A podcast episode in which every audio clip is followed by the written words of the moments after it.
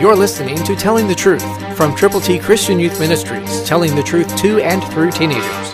Here is Triple T founder and president, George Dooms. Believe on the Lord Jesus Christ. Therefore the name is called Babel, because there the Lord confused the language of all the earth, and from there the Lord scattered them abroad over the face of all the earth. Genesis 11:9, New King James Version. Ever hear anybody use the expression, "Oh, don't pay any attention to him or her. He or she is just babbling"? That means they are confused. That means they are not making sense. That means they are not being articulate in what they are saying. That means that they are not being really understood.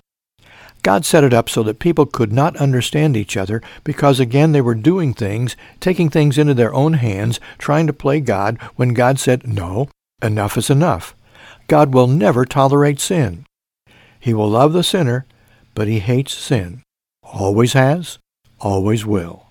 So make sure that when we do mess up, we go to the Lord and confess our sins.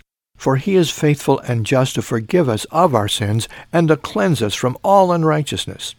Fix your eyes on Jesus, the author and finisher of our faith.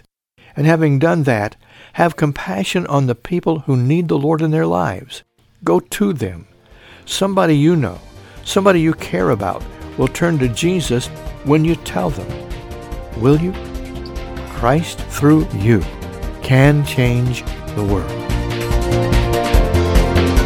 For your free copy of the Telling the Truth newsletter, call 812-867-2418, 812-867-2418, or write Triple T, 13,000 U.S. 41 North, Evansville, Indiana, 47725. Find us on the web at tttchristianyouth.org.